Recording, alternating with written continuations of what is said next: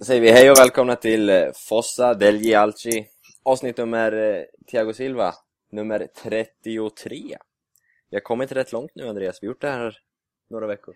Ja, det stämmer. Idag har jag och Mr Mascarpone med oss Reza Mohammed. Oh, hey! Igen. Igen. Du typ bor i den här podden nu. Ja, jag, su- från supersub till snart en plats i startelvan. Ja, det är, vi snart en tridente Du är eh, varmt välkommen Tack, tack. Idag eh, tänkte vi gå igenom den sista delen. Vi har analyserat laget lite, säsongen sammanfattat vi har målvakterna kvar. Så det tänkte vi gå igenom. Och från målvakterna kanske vi kommer in på lite läsarfrågor vi har fått, eller lite läsaruppmaningar. Vi tar det som det kommer helt enkelt. Eh, det här avsnittet kan du höra på iTunes eller på svenskafans.com. Och utifrån det så kör vi.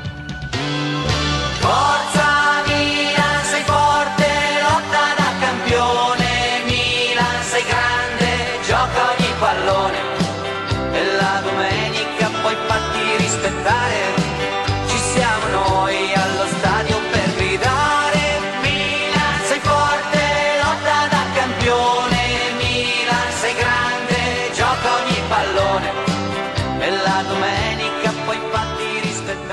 Under eh, gårdagen så slängde jag ut en eh, fråga på Twitter om eh, ni lyssnarna hade några förslag på vad vi skulle snacka om. Och det var, ja responsen var halvdan måste jag säga, men eh, Reza du svarade och ville att vi skulle prata om senap. Ja, ja, ja, ja. Hur, eh, kan du utveckla din fascination för den här gula vätskan, eller såsen eller vad vi ska kalla det? Det går ju inte. Det är obeskrivligt alltså. Den här, min kärlek till senap, det, det går ju inte att förklara. Man måste liksom uppleva det. Det går inte att förklara det. Alltså, det är så... Ska vi, koppla, ska vi koppla det här till eh, Milan och Italien och Bergamo? Ja, just det. Ja, jag åt en riktigt god eh, biff med senapssås i Bergamo. Det var ja, bland de bästa upplevelserna jag har haft än så länge i alla fall. Senapssåser hittar man ju annars nere i Skåne mycket Andreas, och kanske Danmark. Ja, i Danmark, men i, i Eslöv som eh, är ju lite av en mecka för alla korvtillbehör och sådär med Felix ketchup och eh, vad heter det, Johnny senap och Oj, ja. Bostongurkan uppfanns här så, det, så jag känner till senapen mycket väl får jag säga. Då har vi pratat om ett utav tre förslag vi har fått. Ett annat vi har fått var att vi skulle prata om målvaktbesättningen. Eh, och det tänkte vi även göra själva, så vi tänker ju likadant. Vi, ni lyssnare och vi, ja, vi två, jag och Andreas.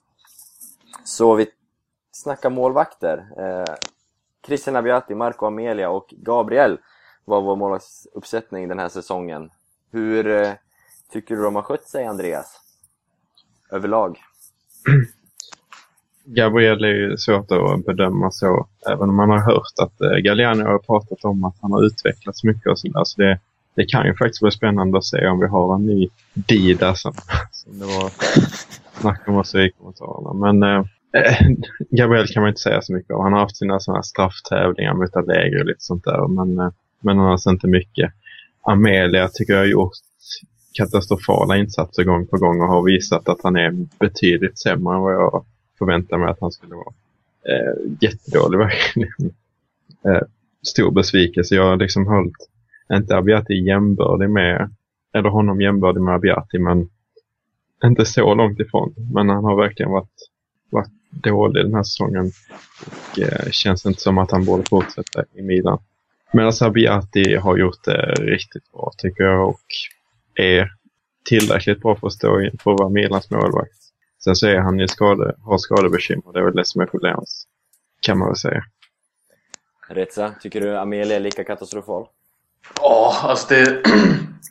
gång på gång som Andreas sa. Varje gång han har spelat så har han gjort någon riktigt konstig blunder hit, här och var. Och liksom, jag minns... Eh, nej, alltså det, var, ju- det var inte bara en match. Det var ju flera matcher där han slänger ju sig inte ens. Det är det som är grejen med Amelia. Ibland så slänger han ju inte. Han bara står och kollar. Han står och kollar på när bollen går in i mål. Och det ser jättekonstigt ut. Och jag, jag håller med om att han har varit alltså, katastrofal i, i princip alla matcher han har spelat. Jag hade också rätt så stora Eh, höga förväntningar på honom. För jag tycker ändå han var rätt så bra innan han kom till Milan. Men eh, sen, har han ju, sen har han ju inte alls varit lika lyckosam i Milan. Och jag, jag, jag hade liksom en bild av att vi hade ja, bland de alltså, bättre målvaktsuppsättningarna i ligan. Men riktigt bra andra målvakt också. Men eh, ja, den gångna säsongen visade ju att alltså, vi, vi är ju inte riktigt... Det är ju Abiati som håller den klassen som en målvakt i Milan bör hålla. Mm. Och de två andra, ja, Gabriel, så vet, jag vet inte så mycket om Gabriel. Det, jag har sett några matcher i, det var i OS och det så. Jag, ja, det var inte något speciellt som, han stack ju inte ut direkt. Och, men, han, men han har ju liksom framtiden för sig. Med Amelia tycker jag att vi... Eh, det finns ingen anledning att behålla Amelia utan han har, varit, eh, han har in- inte varit bra alls. Abiati däremot har varit riktigt bra. Och eh, ja, det jag ser inga fel med att man förlänger hans kontrakt och låter han stanna i Milan som första målvakt För jag tycker ändå han förtjänar en plats som första målvakt nu. Han, han, gör- han gör också lite misstag då och då men han, eh, jag tycker ändå han balanserar upp det med att göra några riktigt grymma räddningar. Och han, eh, han blev ju, hans räddning mot, var det mot Zenit i Champions League som blev framröstad som bästa räddningen. Och det liksom säger ändå liksom att ja, Abiati håller ju ändå fortfarande. Amelia, är det dags att skeppa honom till Roma eller som han vill? Han är ju en stor Roma-supporter och är väl född i Rom också om jag inte är fel ute. Han vill ju till Roma, men han har inte spelat i Roma, så A-lagen i alla fall. Jag tycker inte han platsar i Roma heller. Alltså det, alltså det, han är ju fruktansvärt dålig. Och det... Jag vet inte om det, om det har någonting med att han kom till Milan att göra, för han var ju bra innan, men jag vet inte riktigt om... Jag tror inte han platsar i Roma heller.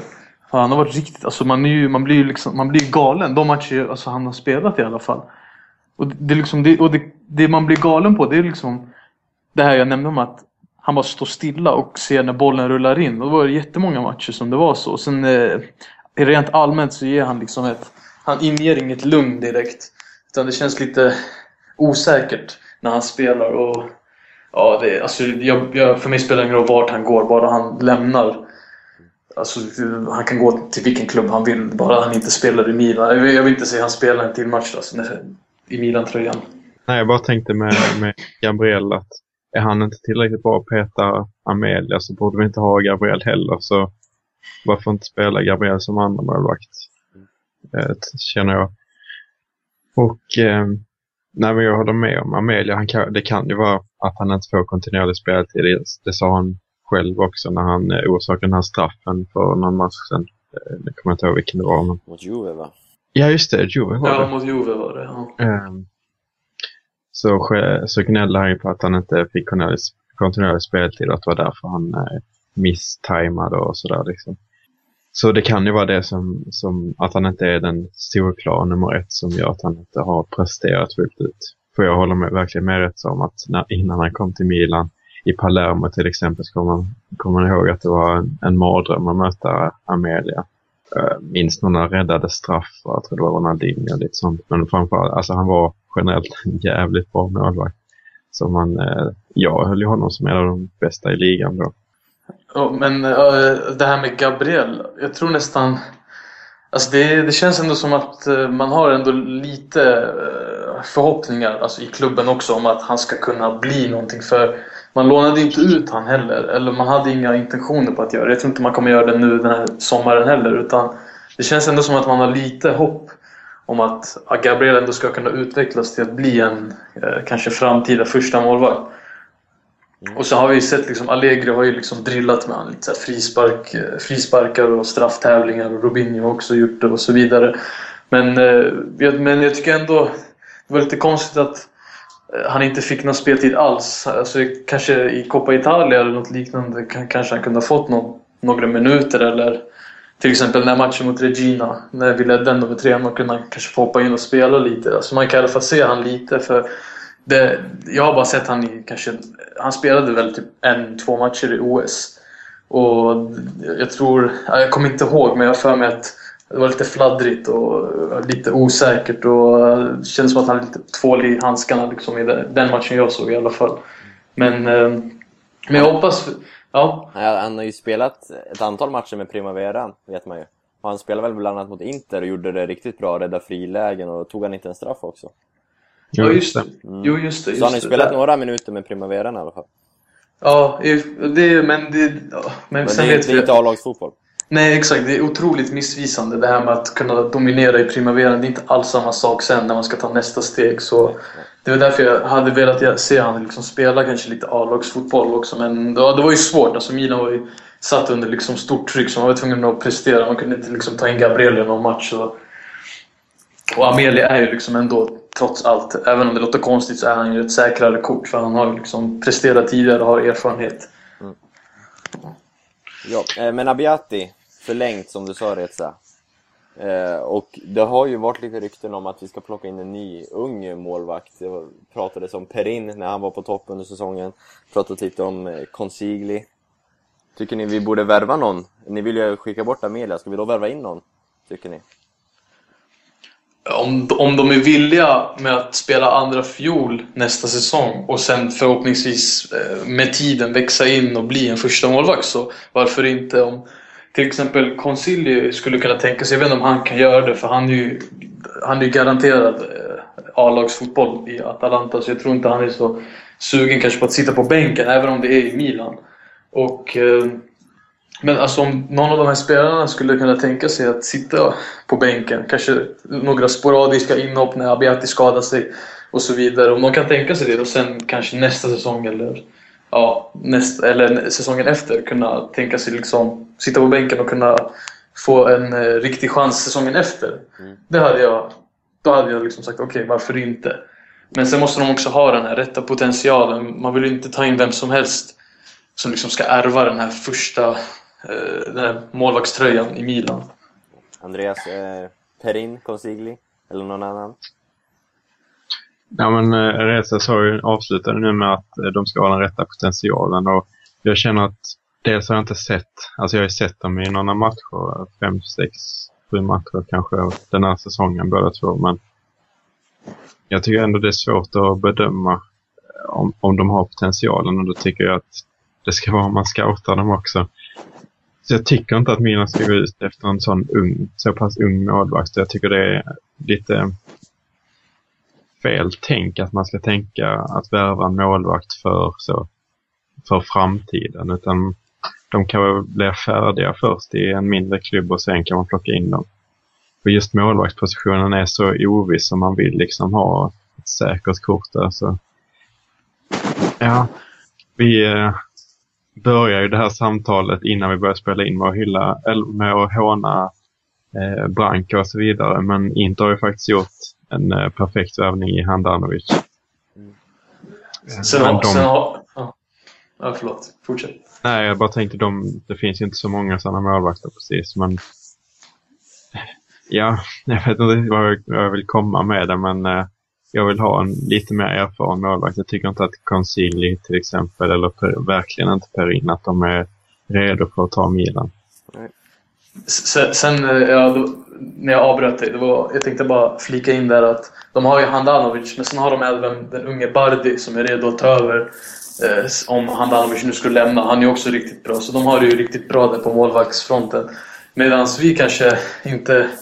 Ja, det är lite mer ovisst hos oss, men jag, jag skulle också gärna vilja se någon eh, erfaren eh, målvakt. För det känns rent generellt som att målvaktsposten, det känns som att eh, målvakter behöver mycket erfarenhet och speltid och eh, ju äldre de är, det känns liksom som att ju äldre de är desto större chans för att de ska pika. Och eh, om man köper en ung målvakt så finns det ju en stor chans att de floppar eller att, att de inte har psyket för det. För de här erfarna målvakterna har ju ändå varit med om rätt så mycket och de skulle nog kunna hantera någon motgångar hit och dit. Men jag vet inte om de här unga målvakterna hade kunnat göra det, speciellt när det är så stor press i ett lag som Milan. Så ja, det känns ändå som en äldre, mer rutinerad målvakt, ett säkrare kort än att köpa in någon ung målvakt med mycket liksom, utvecklingspotential. Mm. Och eh, ja, sen vill jag också bara nämna det här med Perin. Jag tycker han är eh, lite för överhypad och det var ju mycket snack om att han skulle rykta, han ryktades till Milan mycket under, eh, nu under höst och våren och jag tycker inte han håller för ett lag som Milan. Jag tycker han är riktigt överhypad och han var visserligen bra i början men sen tycker jag ändå han har visat sin, liksom, sin rätta färg nu under våren. Han har varit riktigt dålig, han var ju till och med petad. Och, och eh, ja, nej, jag hade gärna sett att man försöker hitta någon mer rutinerad eh, målvakt som har presterat på en hög nivå också. Som har visat sig förut kunna eh, kunna styra en backlinje i ett stort, i ett storlag. Mm. Och ja, Vi har en eh, snubbe som kan eh, Milano och som nu spelar, eller som har kontrakt med ett lag i andra divisionen. Som jag vet att Andreas gillar. Mm. Nej, men vi, jag tror vi har varit inne på det i podcasten också tidigare. Och det är ju, om vi ska ha en värvande målvakt så vill ju jag ha Julio Cesar. För, jag, jag gillar honom väldigt mycket som person och som målvakt. Jag tycker han var Premier Leagues bästa målvakt för säsongen. Och han är ändå Brasiliens landslagsmålvakt. Liksom. Och, ja, nej, han är riktigt bra och borde kunna gå billigt. Så, um, och håller ett par år till eh, utöver Abiatis eh, livstid som spelare kanske. så hade det varit otroligt skönt att liksom kunna reta Interisti före också. Liksom. De, de hade ju blivit så otroligt sura tror jag om han hade gått till Milan. Speciellt när han hade liksom visat så mycket kärlek för dem. Men eh, sen eh, tycker jag även, ja, eller problemet tror jag med Julio Cesar det är nog lönen. Han har nog för hög lön för att Milan ska kunna för ja, jag tror Milan blir nog rätt så skrämda av lönen för annars håller han ju. Han var ju jag tycker han var seriöst bästa målvakt de senaste säsongerna har han varit seriöst bästa målvakt så han håller ju och han har ju varit bra i Premier League som du nämnde Andreas så varför inte? Om han nu skulle vilja sänka lönen och, och liksom förråda inte liksom, varför inte? Milan, Milan, corre va, più nessuno ti fermerà. Milan, Milan, mondo intero può conquistar. Om vi, om vi eh, tittar vidare på läsaruppmaning, eller lyssnaruppmaningarna så har vi en eh, uppmaning som sticker ut rejält måste jag säga, utöver senap, för den var ju inte helt logisk heller kanske. Men, eh, nu ska vi se om vi får rätt namn här. Alexander Myran, eller ja, uttal med ett H där i mitten, jobbigt. Han vill att vi ska prata om Nelson Bagheera Pantera Dida. Det är, den är ju aning, aningen oväntad så här 2013. Men jag vet inte, han var ju och hälsade på på Via Turatti nyligen vet jag. Ja just det. Det kom upp lite bilder där från Milans, Milans Twitterkonto. Dida, vad eh, har nu Andreas, vad väcker det för känslor? Är det stor kärlek och beundran eller? Eh, nej, nej, det kan jag väl inte säga att det är. Han var ju fruktansvärt bra en gång i tiden, men eh, jag vet inte, det är väl lite så att hans eh, senare år har mer har satt sig i minnet, eller det, den närmaste närminnet så att säga. Eh, och så säger han ju Brasse som jag generellt inte är så himla svag för. Säger du precis efter att ha hyllat Julio Cesar. Rätt, Ja, regel undantag och sånt där. Reza, Dida för dig då? Det känns ju som att du är så här lite, du gillar lite oväntat. Ja, jag gillar när det blir lite sådär oväntat då. när det liksom kommer från ingenstans, liksom någonting man inte förväntar sig. Och Dida, alltså Dida han är ju... Ja, jag tycker han var ju svag sista tiden, men jag tycker ändå det... Jag har, alltså, de min, minnen som har etsat sig fast liksom i min hjärna, det är ändå de här... Eh, vad heter det? När han var som bäst. Alltså då tycker jag han var... Alltså han var ju så bra när han var som bäst. Alltså det var... Jag minns eh, var det 2005 när han inte släppte in ett mål i Champions League på, jag vet inte, det var fem sex matcher. Och då från gruppspel och slutspel, ända tills när semifinalen mot PSV släppte han inte in mål.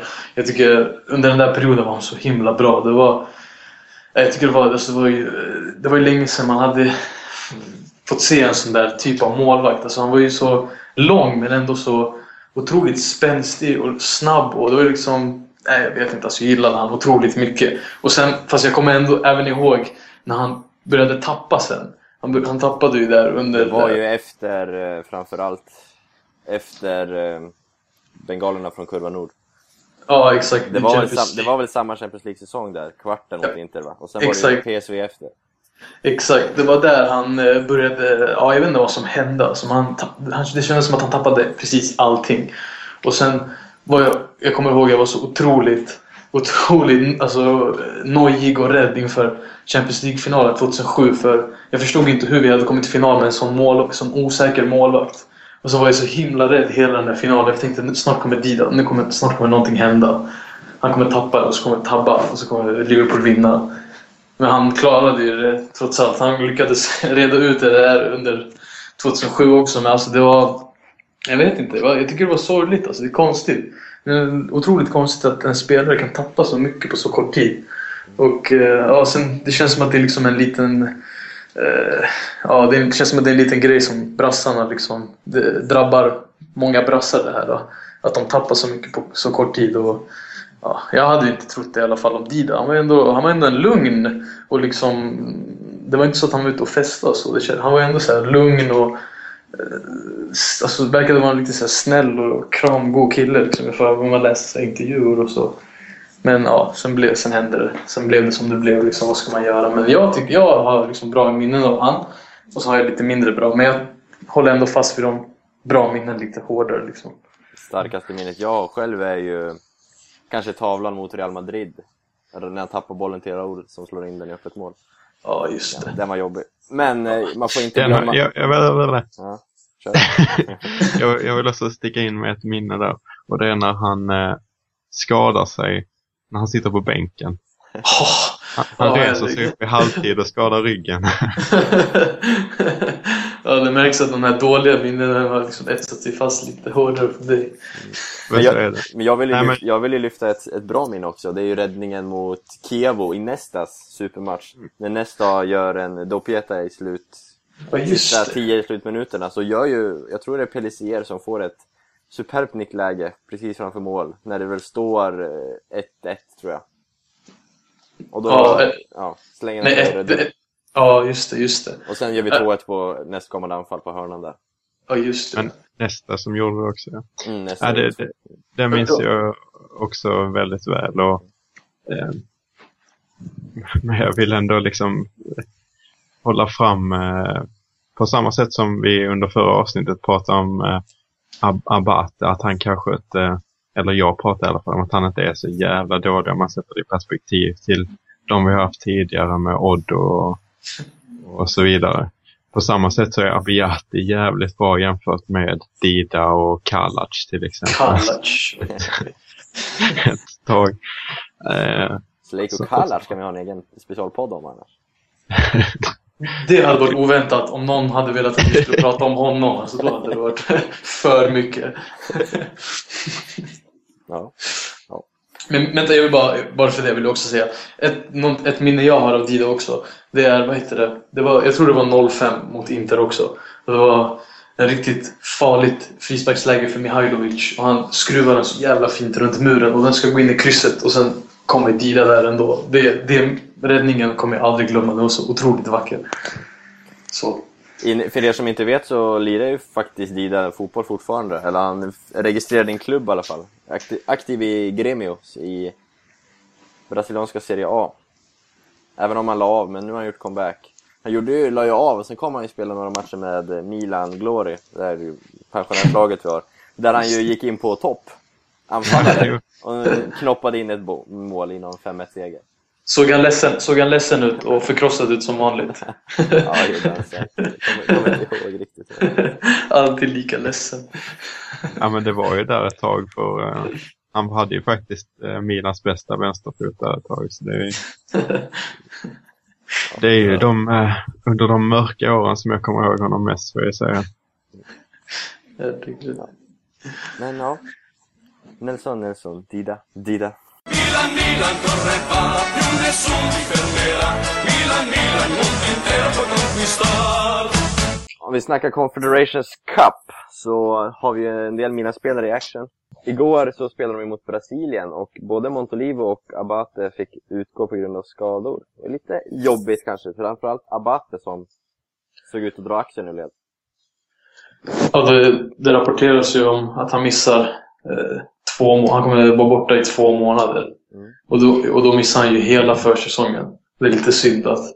Ja, det är lite synd såklart. Men, eh, och sen lite kanske så här, tur i oturen. Det är att vi kanske nu kommer få se DeCilio eh, köra högerback helt och hållet nu i Milan försäsongen och eh, kanske i början av säsongen också. Så Ja, om man vill, om man vill liksom se någonting. Det finns inget bra med en skada, men om man vill se någonting positivt ur det så kan det vara att DeCilio kanske får spela på sin rätta kant för en gångs skull. Men ja, Montolivo skadade huvudet, Andreas. Jag vet inte Ja. om du kan säga någonting om det, men... Eh, Nej, va, han Nej. imponerade inte direkt första kvarten, eller vad han lirade, 20. nej, det var många felpass och sådär. Det var ingen, eh, ingen höjdare alls. Eh, det var lite tråkigt, speciellt när de spelar 4-2-3 som vi pratade lite om att Mina skulle spela där ett tag. Men eh, jag vet inte. Det är ju jättesvårt att säga hur allvarligt en sån en eh, huvudskada är på det sättet. Han åkte till sjukhus direkt, men eh, det är väl säkerhets... Eh, eh, på grund av säkerhet man gör det liksom och undersöka så allting är bra och sådär. Mm. Man kan ju hoppas ändå att eh, de får lite vila nu i alla fall i och med skadorna. Mm. Får se om man också ska se något positivt då. Det blir eh, Balotelli de Chiglo som får bära Milans mantel, eller mantra eller vad man säger, resten av turneringen. Det är nästan de två som har varit bäst hittills också tycker jag, bland Milan-spelarna. Mm. De, Balotelli, han är bra. Han är lika bra som han har varit i Milan. Eller, och De Chilio har också gjort det riktigt bra faktiskt. Det var kanske matchen mot Japan som det var lite si och så, men eh, mot Mexiko tycker jag han var riktigt bra och eh, igår mot Brasilien tyckte jag också han stod upp bra mot Alves och Hulk. Och eh, ja, de, de får... Du klandrar honom inte för något av Freds mål. Det var ju både han som skulle markera Fred på, på fasta situationen och där på slutet. Även om det kanske var offside på båda målen, det vet jag inte riktigt. Men... Det sista såg ju lite offside ut, men det är klart han ska inte släpa sådär. Utan han borde liksom vara lite högre upp i banan med resten av sin, liksom, sina eh, kompisar i backlinjen. Och eh, ja, det här Freds mål, okej det kanske han också kan lastas för.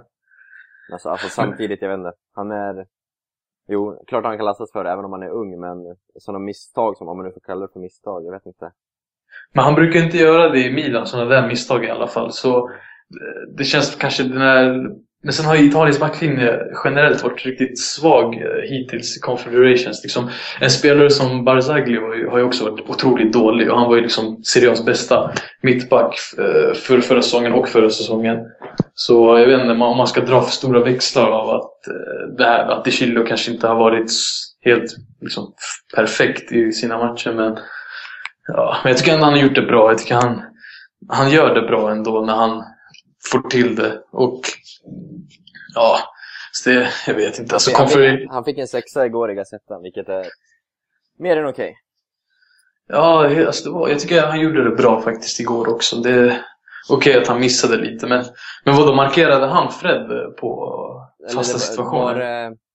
Var det jag kommer inte riktigt ihåg. Eh, Jag kanske borde kolla på highlights en gång till innan vi pratar om det. Men För om det var han som markerade. Fred så är det ju liksom lite så här tjänstefel när jag lägger in en spelare som De Chilio på en liksom target-spelare som Fred på en fast situation. samtidigt hade ju Brasilien både Luis ett tag i alla fall, och Dante och Silva. Och så. De har ju några Ja. långa där i, i de gulklädda och markera. Ja, i och för sig. Men ja, ja. Ja, Andreas, har du något att lägga till om Milans Confederations insats? Nej, inte direkt. Jag, säger, jag såg faktiskt inte Japan-matchen utan bara sett eh, bitar av den i efterhand och sådär. Så den kan jag inte säga så mycket om. Men eh, Milan-spelarna vet inte. Jag tycker jag, jag är, med, är med där på att De Chilio inte får hjälp av mittbackarna direkt som är rätt dåliga får jag säga. Eh, Ja. Samtliga tre gör jag. Basalje tycker jag är en väldigt bra mittback rakt igenom. eh, Även om han gjorde ett misstag här i första matchen vad det var. Eh, men eh, som Chiellini, ja. så jag ser inte honom som en renodlad mittback. Han har aldrig, aldrig imponerat på mig i alla fall när han har spelat eh, mittback. Han är bra i en trebackslinje eller som vänsterback. Men han, nej, han klarar inte av att stå han är inte tillräckligt säker på positionellt och så vidare på, på att stå på att spela mittback. Tycker jag. I en, två, i, med, i en tvåbacks eh, mittbackslinje så att säga. Mm. Jag tycker inte någon av Juventus mittbackar... Nej, inte, eh, inte Bonucci heller i alla fall. Nej, inga, ingen av de tre tycker jag riktigt eh, passar in eller kan spela i en fyrbackslinje. Utan de är nog mer... Eh, de är nog mer... De passar nog bättre in i en trebackslinje som du sa. Och, eh, men... Eh, ja, sen om man ska nämna en till också. El Sharawi fick ju spela lite igår. Men han gjorde ingen större väsen av sig den speltiden, den tiden han var inne. Men eh, ja, men vi hoppas att han kan eh, ta tillbaka sin plats i landslaget och kanske spela bredvid Balotelli i ett tvåmannaanfall eller något liknande. Som han presterade igår så är det ju väldigt långt kvar. Han känns så lam, blyg, tillbakadragen, jag vet inte. Tar inte alls för sig. Han känns som, eh, han, det känns som att han är som när han var förra säsongen, när han var Mm. femte fiol i vårt anfall. Det känns lite som att han är lite sådär, han är lite såhär, när han kommer in och, Eh, och får chansen så blir han lite så här ängslig och eh, förhastar sig och, och tänker inte liksom igenom situationen ordentligt. Lite som han var förra säsongen. Eller för, förra.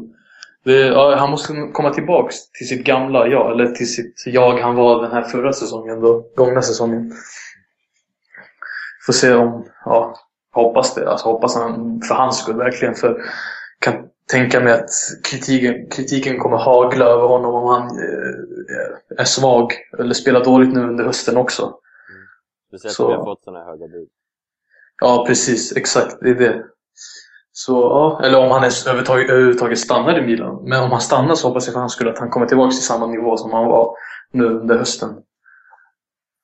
En annan eh, spelare som vi kanske kan eh, kalla mina spelare i framtiden är spelaren vi varit inne på nu. Två, tre avsnitt på raken. Keisuke Honda. Som imponerar rejält. Eh, nej men absolut, jag kan spela på alla, alla positioner på mittfältet och så vidare.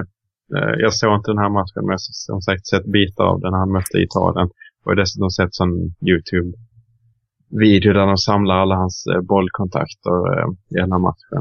Så jag har inte sett hur han har sprungit så fullt ut men, eh, men han har ju verkligen kvalitet till en spelare som, eh, som trekvartista till exempel eller som ett Salah i, i vårt nya system nästa säsong. Oj. Och eh, allting vi har varit inne på tidigare med eh, vilken uppmärksamhet det, det skänker från Asien och så vidare. Jag vet ju eh, Värmblom, vi har inte nämnt det här innan tror jag, men när Värmblom så eh, fick frågan om hur, hur liksom st- stort medialt det är med fotboll i, i Ryssland så sa han att är det är inte så stort. I Tjeckien är det, finns det visserligen jättemånga eh, jättestor uppmärksamhet kring klubben men alla är asiater som följer Honda.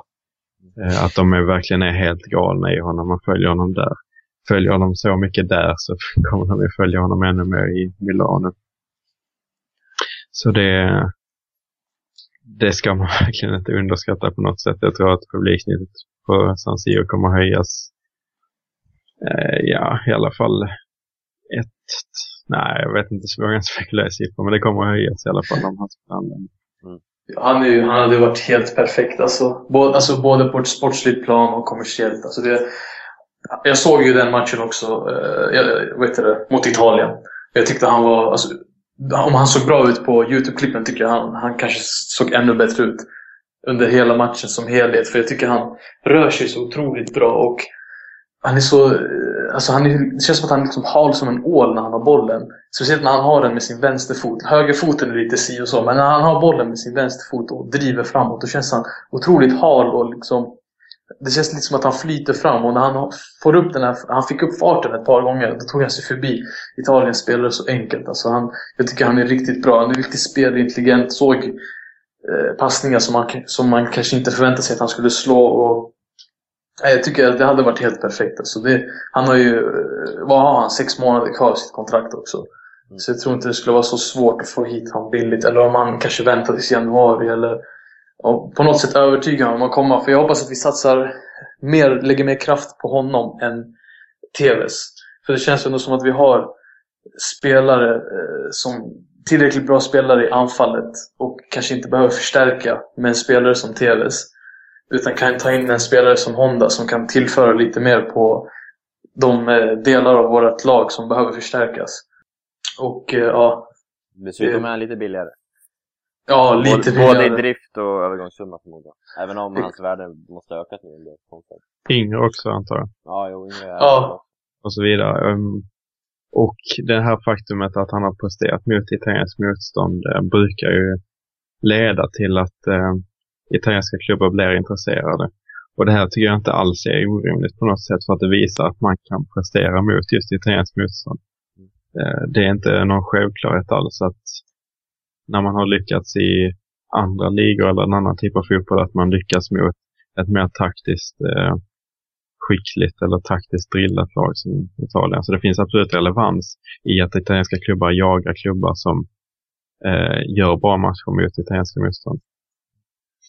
Eh, så det vill jag bara säga och liksom gå in på det här att eh, ställa Honda mot TV så röstar jag också på Honda. Jag såg Milan News hade en, eh, en eh, undersökning nu precis och 52 procent röstar Honda och 48 procent TVs.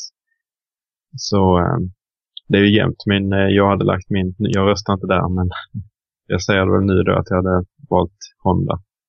Ja, jag hade också valt Honda. Så. Så Men- då, då är vi tre. Ja, perfekt. För jag, de, eh, jag tror om vi hade köpt TV så hade det troligtvis kunnat sälja mer eh, säsongsbiljetter och så. Men i längden tror jag så vi skulle, skulle vi tjäna otroligt mycket mer på att ha en spelare som Honda. Och liksom den eh, så populär som han verkar vara i Japan också. Alltså det hade gett otroligt mycket pengar. Så jag hade hellre sett Honda och Ja, sen TVs. Man vet ju inte med TVs. Alltså det är ju, han, är, han, är ju ens, han är ju 29 bast. Han vill ha hög lön.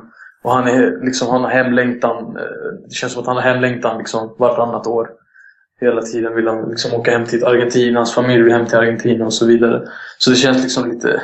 Det känns inte så helt stabilt med en sån spelare. Sen, eh, ja, sen hade det liksom också gått emot lite Milans projekt. Med att man inte ska liksom köpa de här äldre spelarna utan satsa mer på yngre spelare och låta dem utvecklas i Milan. Det känns som att det skulle, man skulle gå emot sig själva lite om man hämtar in en 29-åring med högre lön än alla i laget. Det hade känts, ja, jag vet inte. Det hade, jag tror inte det hade liksom gått ihop. Så, Nej, det, man måste verkligen nämna det här att han ska ha högst lön i hela Milan. 5,5 miljoner euro. ja. När Balotelli har fyra och, eh, och så vidare. Mexes också har. Och Robinho. Eh, nej, alltså jag, jag vill faktiskt, jag vill verkligen lyfta fram TV som en spelare som jag gillar. Alltså att han är rivig och målfarlig och allt sånt där. Fruktansvärt bra spelare. Eh, och en av de stora anledningarna till att jag värvar honom är ju så att Juventus inte får honom. För att ett Juventus med TVs, Llorente eller TVs och en annan spelare längst fram, det är ju ofantligt farligt. Eh, jag vet inte, Galliani verkar, verkar ju vara väldigt inne på TVs, men eh, det känns ju som, som vi har sagt, inte som det, det vi behöver satsa på, utan vi ska ha två anfallare. Om inte TV ska, är tänkt att spela trekvartista så nej, då måste vi verkligen lägga krutet på andra positioner. Känns som att man är ett och ett halvt år för sent ute där. Man borde ha hämtat han redan där för ett och ett halvt år sedan under vintern. Det känns lite, alltså det känns sent att hämta han nu. Man borde hämtat han då. Det var perfekt läge. Och speciellt när man kunde ha sålt Pato för en sån hög summa också. Det hade, ja, jag vet inte. Ja, ja. Vi får eh, hoppas att Jonas Asplund är nöjd med snacket. Han eh, live-twittrar med mig just nu och ber att vi ska snacka om Milan-spelarna och kanske vår syn på TVs eller Honda. Eh, så vi är ännu en gång överens med våra lyssnare, vilket är kul. Hoppas du är nöjd. Jag tror vi är nöjda. Nej, vi kan ju bara ta typ eh, det önskemålet vi fick om eh, Maldini. Ja, det fick vi ju också. Ska jag ta det? Från eh, Johan Ottosson. Du ville att vi skulle prata om Maldinis vara eller icke vara i klubben. Om du eh, backar tillbaks, var du nu lyssnar på Svenska fans eller på iTunes, till avsnitt nummer 31, så har du just dessa två herrar som är med mig, har väldigt långa utläggningar av vad de tycker om Maldinis vara eller icke vara. Och lite argument bakom det. Så avsnitt nummer 31 hittar du Maldini-diskussionen. Milan, Milan corre va, più nessuno ti fermerà. Milan, Milan, mondo intero può conquistar. Så, på rent kilometri d'amore-vis så ska jag nu förkunna att mitt batteri snart är slut på datorn och att det därför är det dags att sy ihop den här säcken. Får tacka Andreas för din stabila medverkan som vanligt. Grazie. Och Resa, du är snart en av oss, snart en av älgarna i denna älgpodd. Men eh, ja, bra inhopp idag som vanligt. Tack, alltid lika kul att få vara med. Eh, vi tar nu ett litet längre sommaruppehåll dessvärre. Ja, vi hade gärna fortsatt men det går helt enkelt inte rent praktiskt. Jag ska bort eh, lite här och var i landet och andra länder. Så det blir svårt att spela in, tyvärr, därifrån. Och Andreas jobbar eh, hårt nere i södra Sverige. Med att sälja korv. Eh, äta korv åtminstone. Äta korv, ja. Så eh, ni får stå ut, eller lyssna på gamla avsnitt. Det finns en hel del att välja på. Vi har gjort totalt 60-70 stycken nu. På, under två olika namn. Så vill ni lyssna på ännu äldre avsnitt så får ni gå in på milanrosoneri.se och scrolla bak i tiden. Det är kul! Om, om abstinensen blir för stor så kan ni ringa och pra- surra med mig om ni vill också. Ja, Det är lugnt för mig. jag hittar hans nummer på Eniro. Ja, Eniro. Eh, gillar du avsnittet, eller oss, lägg en kommentar på Svenska fans eller prenumerera på iTunes. Så då säger vi ha en fortsatt trevlig sommar och vi hörs när vi hörs. Ciao! Ciao, ha det bra. Bye.